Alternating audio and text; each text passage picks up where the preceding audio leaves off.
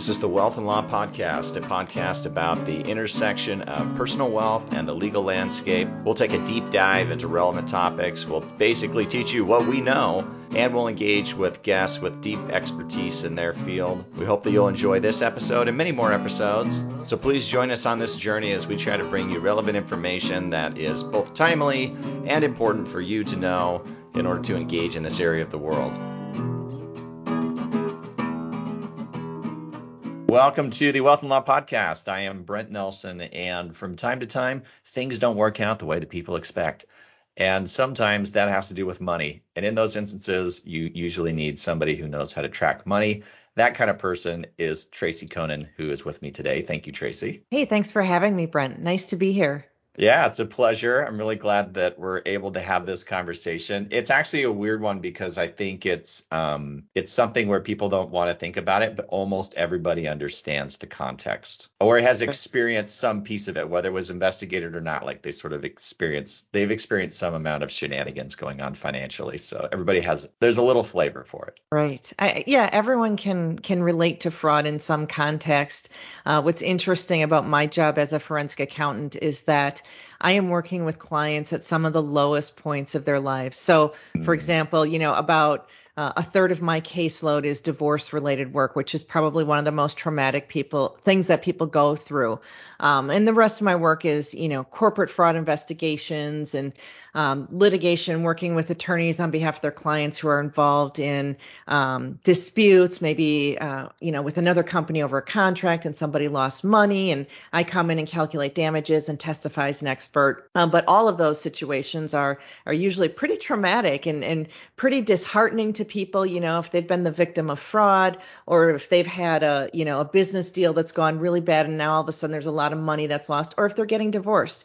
Um, very upsetting. And so um, it's it's funny sometimes to say that I find my job very fulfilling, but it's because I am helping these people and supporting them at those difficult times. Yeah, you're part of the solution. You didn't create the problem. So I guess you, right. you know, you don't have to share in the distress of the problem. Right, right. Well, to to, to pause there just for uh, one second here, I guess. For people who don't know who you are, you want to at least give us some of your background. You mentioned you're a forensic accountant, but you know, how'd you get there? Where'd you come from? What sorts sure. of things do you do day to day?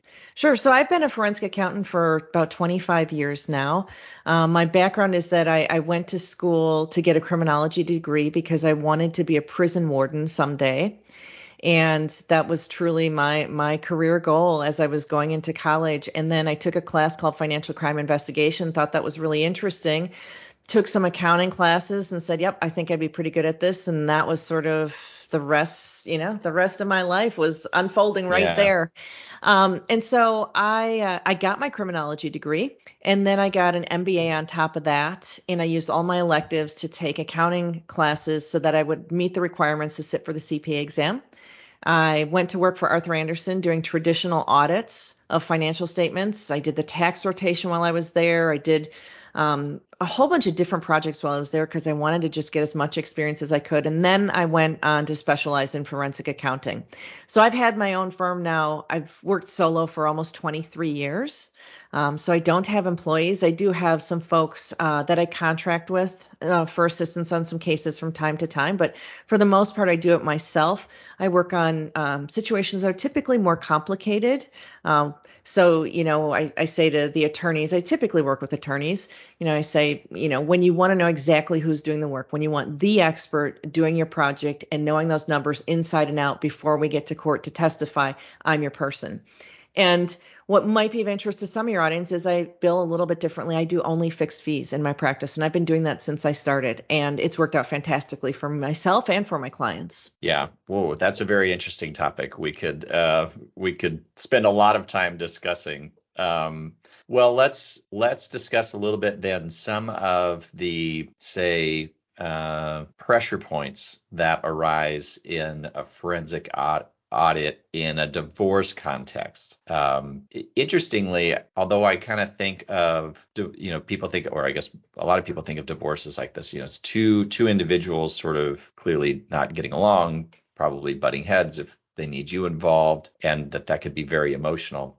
I mean, I think the business divorces are also very emotional. So I think if somebody is thinking like one is an emotional situation and the other maybe is not, that's, I don't think that's true at all. So you're in the middle of that.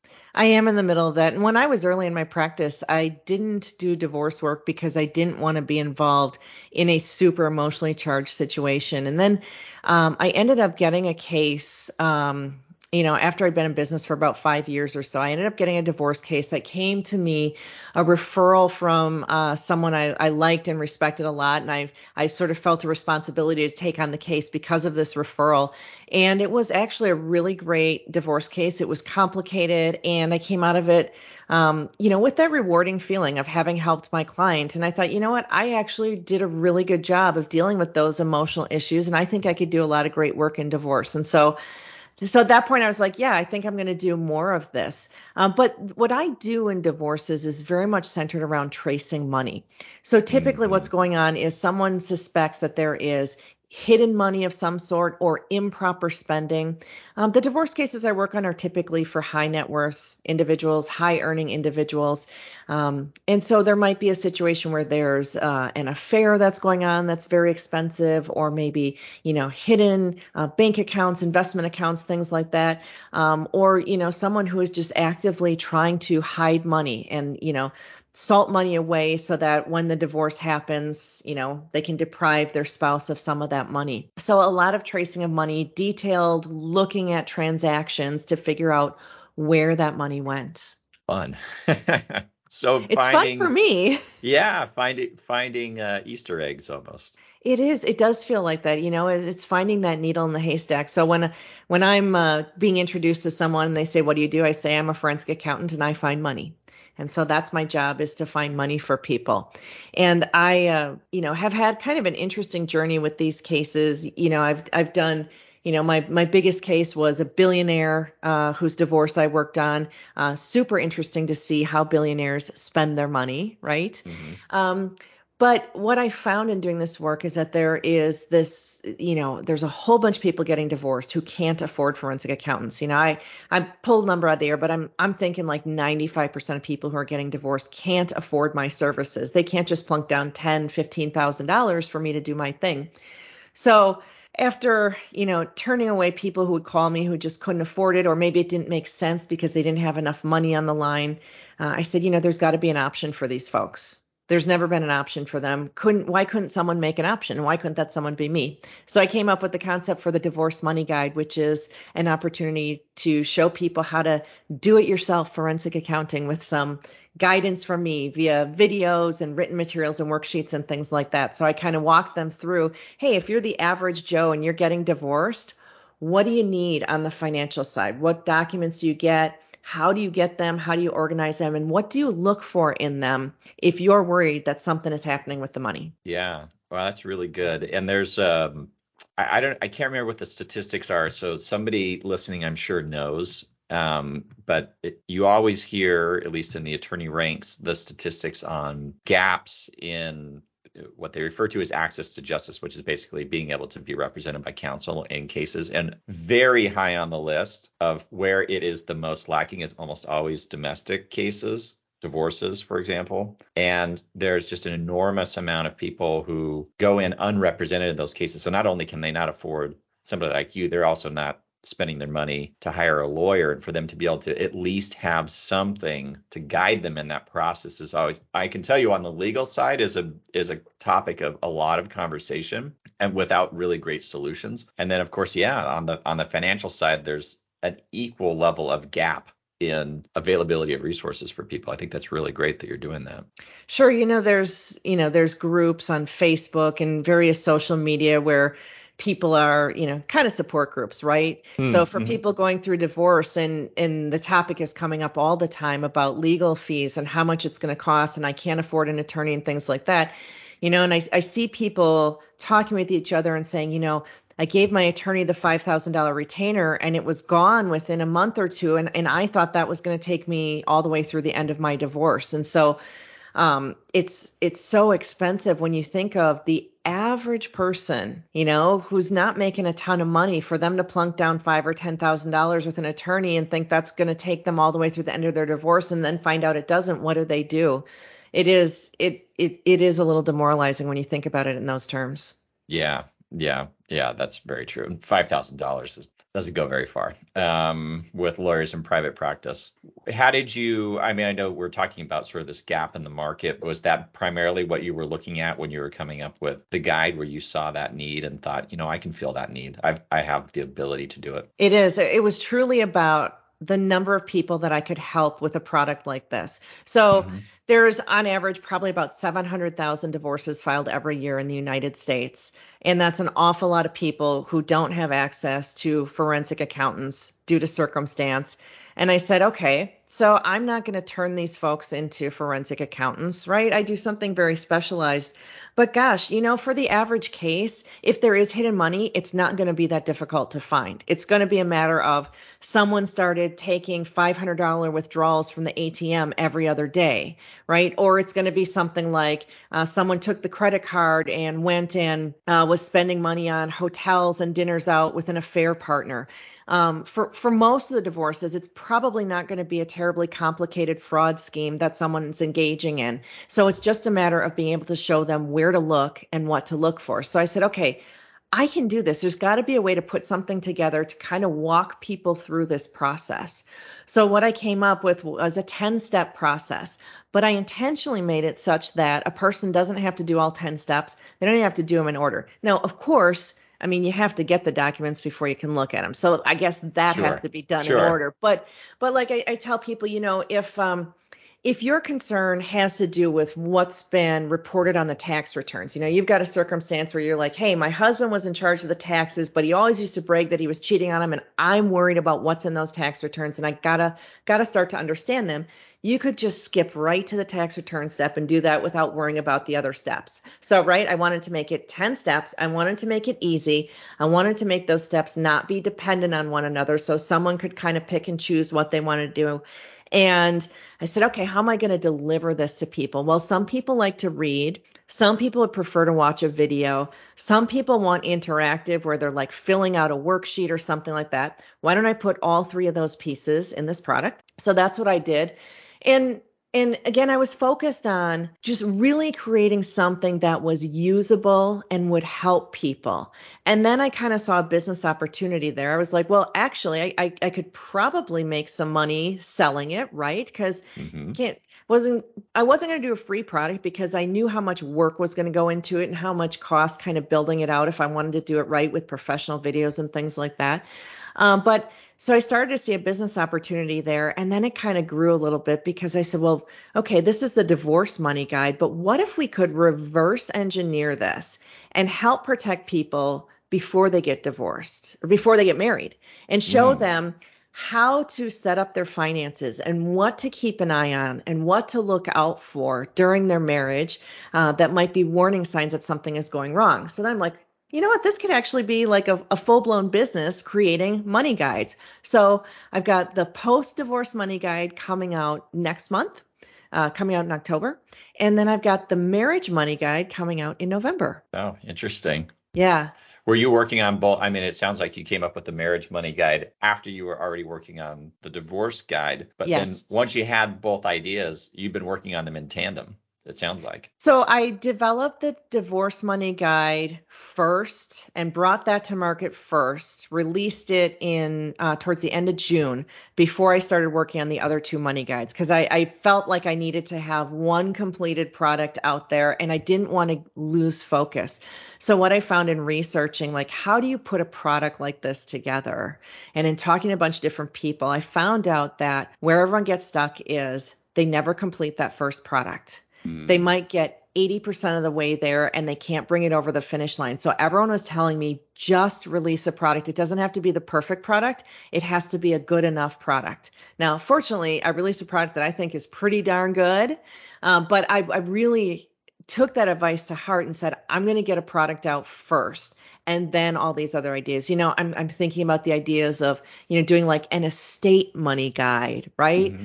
Uh, or a retirement money guide or a, sending your kid to college money guide, like like using my fraud investigation expertise to show people how they can protect their money, protect themselves from scams or being stolen from, things like that. And so I've got a whole bunch of ideas for potential future money guides. I love it. Yeah, I love that. It's fantastic because you're right. I mean, You you listed off your your educational bona fides, but there is um, there is a lot of knowledge that you gain. I'm using the you in the sort of general sense here. One gains in getting involved and getting very deep in the weeds on seeing how different types of people of different uh, wealth levels handle their money and the different ways that it is done and different ways that it is done poorly and ways that it is done yes. correctly. Uh, well, maybe correctly is the wrong word, but uh, more wisely, I should say, if your right. goal is longevity. Um, there are a lot of ways to to get rid of money. Uh, I think those are pretty well known, but there's there's it's a little bit harder to keep money once you have it. And, you know, you've got all these all this experience looking at how money is structured and used. I think it's great. You're you're taking that and creating something that you can uh, you can share to the world without having to be hired as a forensic accountant. Right. Well, and I think I've got a knack for being able to take what I know and distill it down to something that the average person can understand and then give them the action, right? Mm-hmm. I'm not just sitting there blathering to them about the theory behind fraud and, and how it happens, whatever. I'm saying, you know, do this, then this, and you'll find this. And if you find that, here's your next step. So we released the product, the Divorce Money Guide. Everyone's all happy. People are buying and saying, oh my God, this is great. It, it is so easy, right? So gosh, I was, you know, I had some beta testers uh, before uh-huh. we released it who said, this is super simple and this actually works. I had um, a couple folks who are going through the process of the divorce do it themselves. I had some divorce attorneys do it. I had some divorce coaches do it. And so everyone was all excited that this actually works and uh, is, is a viable thing that, that average people can do. But then the questions started coming like, hey, but what about when people do need some extra help? Like, is there a way to do that? And so I said, there should be a way, shouldn't there? How about online group coaching where we get together once a week in a private group for those who have signed up for it? We go through some material from the Divorce Money Guide where I can show them even more of the how, like here's how, here's what you look for on the tax return. Look at this line. And if you see this, then you do this, and then give them an opportunity to ask me questions about their divorce, about the divorce process, anything they want to in that financial context of divorce so that they can get a, you know, some, get their questions answered. So that's what we're doing. Interesting. Look at you. I tell you what, Tracy, you you sort of set this up as uh, you you work for yourself. You're, I can't remember if you said solopreneur or not, but I would say you're a uh, purebred entrepreneur, very much so. Yeah, and I mean that as a compliment. Thank you. It fuels me. I love it. I love coming up with the ideas and executing on them. Um, but ultimately, it still all comes back to how many people can I help? Because I feel like if you if you do good and you help people, you will be successful business-wise automatically. Yeah, I think that's true. And you'll be happy. Yes. I mean, if it's something that you enjoy, if you don't like helping people in that way, obviously that's not right. the thing. But if it's something that you enjoy and you can help people do it, uh, you'll also be happy doing it. And I think that's excellent. There was, well, you kind of mentioned a bit of the, we'll say ten steps uh, in the guide for, you know, let's take a couple of these, of these broader items and maybe highlight for people some big picture things to look at. We talked about the credit card statements or or bank statements, seeing if they were like, you know, monthly withdrawals or weekly withdrawals that were out of the ordinary, or all of a sudden there are hotel rooms and things showing up on on the statements. What, what other big ticket items do you tend to see in in your line of work that you know are those are red flags that somebody needs to pay attention to? Well, I, I do some really simple things like count up the number of paychecks that are deposited to the bank account. And, mm-hmm. and verify the amounts of the paychecks, right? P- most people have a pretty predictable uh, amount that they get paid, or a lot of people do. And so, and that's something really simple that I can teach people how to do. You don't have to be an accountant to go through a year's worth of bank statements and count up how many deposits there were, right? Mm-hmm. Um, so, so that's super, super easy. We do spend some time too talking about the red flags of fraud. So what are some of those warning signs that something may be going wrong? Because what I see is people in the process of divorce um, they don't trust themselves, right? They think, well, my spouse might be hiding money, but am I just being paranoid because I I hate him now? Or, or is this really a sign that I should be concerned about? And especially if they're in a situation where they said to their spouse, hey, what's been going on with the money? I'm worried that something's going on with the money. And their spouse says, oh, you're making things up. You just, you know, you just want to nail me on something.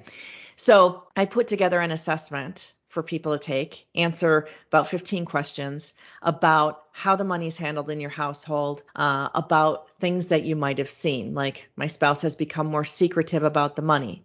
Uh, I once discovered a bank account that I had no idea we had. Um, I found some improper spending that was concealed, you know, things like that. So they answer these questions, and at the end, they sort of they get a result back that says how likely it is that something is mm. wrong, right? Because mm-hmm. there are, and and and I ask about some warning signs that are are really kind of minor that that people will see, right? And those, of course, give less weight. And if they answer yes to those, it's kind of like, well, not a big deal. But then there's the ones that I know are the big ones, like uh, is your spouse having an affair, right? There's probably money that's gone that you need to know about. And so, so I wanted to give people a more objective way uh, to view whatever it was they're seeing, so they can, you know, kind of kind of get a gauge on whether they're they're being paranoid or not. Yeah. Yeah. What about uh, tax returns? What sort of big ticket items do you try to help people decipher from tax returns? Because that, I mean, I know most people, they get confronted with a tax return. You might as well have showed them the Black Death because they want nothing to do with it. Right. Right. Um, What I spend a lot of time on with the tax returns with the average person is showing them where to look on that tax return to see if there are bank accounts or investment accounts that they didn't know about before. Mm-hmm. So we're looking at that Schedule B, which has dividends and interest on it. Look at the banks that are listed there, see if you knew about those. And if you didn't, we got to talk to your attorney so there can be a subpoena. Um, one of the things that we look for in the tax returns that a lot of people don't think about is looking for distributions from retirement accounts, especially if you're not retirement age. Because what I see far too often in cases is, you know, we're getting divorced and a wife says, well, you know, I, I know that we've got a retirement account. It probably has about five hundred thousand dollars in it. And so I'll probably end up getting half of that. And all of a sudden we get to divorce court only to find out that that account was cashed out a couple years ago and there's no money left in it. And so I'm showing them where in the tax return to look for those distributions so that they can know that they need to dig into that and find out what happened. Yeah. Those are really good items. And I think that's great. You mentioned Schedule B. You know, it's good. People don't know. People have no idea where to look because you look on the first page of the tax return, everything's all kind of gobbledygook and it's all mixed together. Yep. They don't know where the particulars are. They maybe have never even looked at a Schedule B to know that it exists, let alone right. what's on it. Well, we just did this topic last night in our weekly group coaching where I was walking them through the tax return. I said, you know, okay, don't get don't get scared. These forms are ugly, but if I can show you exactly which line to look on and what that might tell you or what questions you need to ask next, we can make it really simple. Yeah, very good. And I think you're right. I think that's what people need. If they're taking matters into their own hand, they need simple as prob- you know, maybe simple is not exactly the right word, but they need actionable items that they can do and understand. And telling right. somebody, look on Schedule B, it will list out all of the banks by name. And if it's done right, probably account number, at least some identification of the account and how much interest was paid on that account. It'll be on there if it was done correctly. Yes. But yeah, people don't know. They don't know. That's where you go. Or do you go to Schedule D to see, you know, your gains and losses or, you know, your Schedule C for your businesses and sole, right. sole proprietorships. People just don't. They have no idea. And I don't fault people for that. But no, the the forms are intimidating. The process is intimidating. But if you're getting divorced, I tell them that this is the time where you want to try to understand as much as you can. And exactly. if you're going through the Divorce Money Guide and you still don't feel confident in what you're doing and what you're looking at, try to find a friend or a family member who you trust. And, and I know it can be embarrassing sometimes to have someone else look at your financial situation.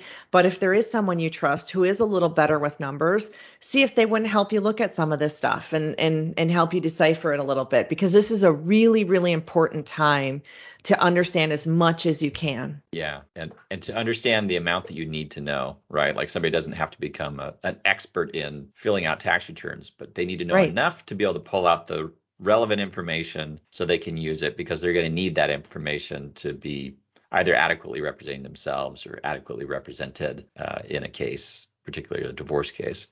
There's um there's another element to uh, uh, divorce cases I'm curious about that it it's related to what you do. I don't know if it's exactly what you do, but that has to do with the valuation of assets, because then typically you're going to have some division of assets. They're not it's not all cash accounts. How do you work through the valuations? It, and are you involved in sort of evaluating, for example, the other side's valuation reports to see if they actually track? So you actually brought up the one area of divorce that I do nothing with. I don't do anything with business valuations. Mm-hmm. I mean, I can read a business valuation report. I can tell you, um, you know, where I think there might be some holes in it and things like that. What I typically do uh, that relates to the business valuation is when I have got uh, someone who's getting divorced and they say the financial statements of my spouse's business are not correct because those financial statements maybe include all sorts of personal expenses that are, you know, disguised mm-hmm. as business expenses. And so the mm-hmm. business makes a lot more money than is reported on the financial statements. So there are times where I get hired to come in and to evaluate the finances of the business and basically restate those financial statements, pulling out all of those personal items or anything improper that we can, you know, prove, um, to restate those so that someone doing a business valuation would have the correct numbers to go forward with. Yeah. Perfect. No, that's, that's the, that's actually the response I was expecting, but for people to understand that in a complex situation, they're, they're, you're actually hiring, in essence, a team of experts that are then going to be working together, because the, you know, the, the valuation piece, the sort of appraisal piece, it's its own niche with its own nuances. The forensic accounting piece, it's its own niche with its own with its own nuances. Yet they are related to your, you know, to your point, the, the financial statements may not be quite right. And that's a forensic accounting exercise typically, but they really are two different spheres. You have to have the two of them together in order to get a real full picture of a complex divorce situation, maybe not your typical divorce. Agreed. Very important. Yeah. Very interesting. Tracy, I, uh, I could chat with you about this for hours and hours, but I, I was going to say we could go for another hour if you like, but I think listeners are probably hitting a wall. We we got to the talk about taxes and they probably said, eh. Forget it. Yeah, yeah forget it. That happens to me a lot, actually. I start talking about taxes, regardless of whether it's clients, friends, or family, and that's when I could see everybody shutting down. So it's I'm used to it. It's well, fine. You know, my goal in talking about the taxes is to demonstrate to people that it doesn't have to be complicated. It doesn't have to be complicated. True. And so, so I feel like the more I talk about it, the more I'm proving my point that it's understandable by average people. Mm-hmm. We're we're normalizing it. That's the term. There you go. The, that's the term we're supposed to say, right? Normalizing. I hate yeah. that word, by the way. I, Same. Now I'm going to get.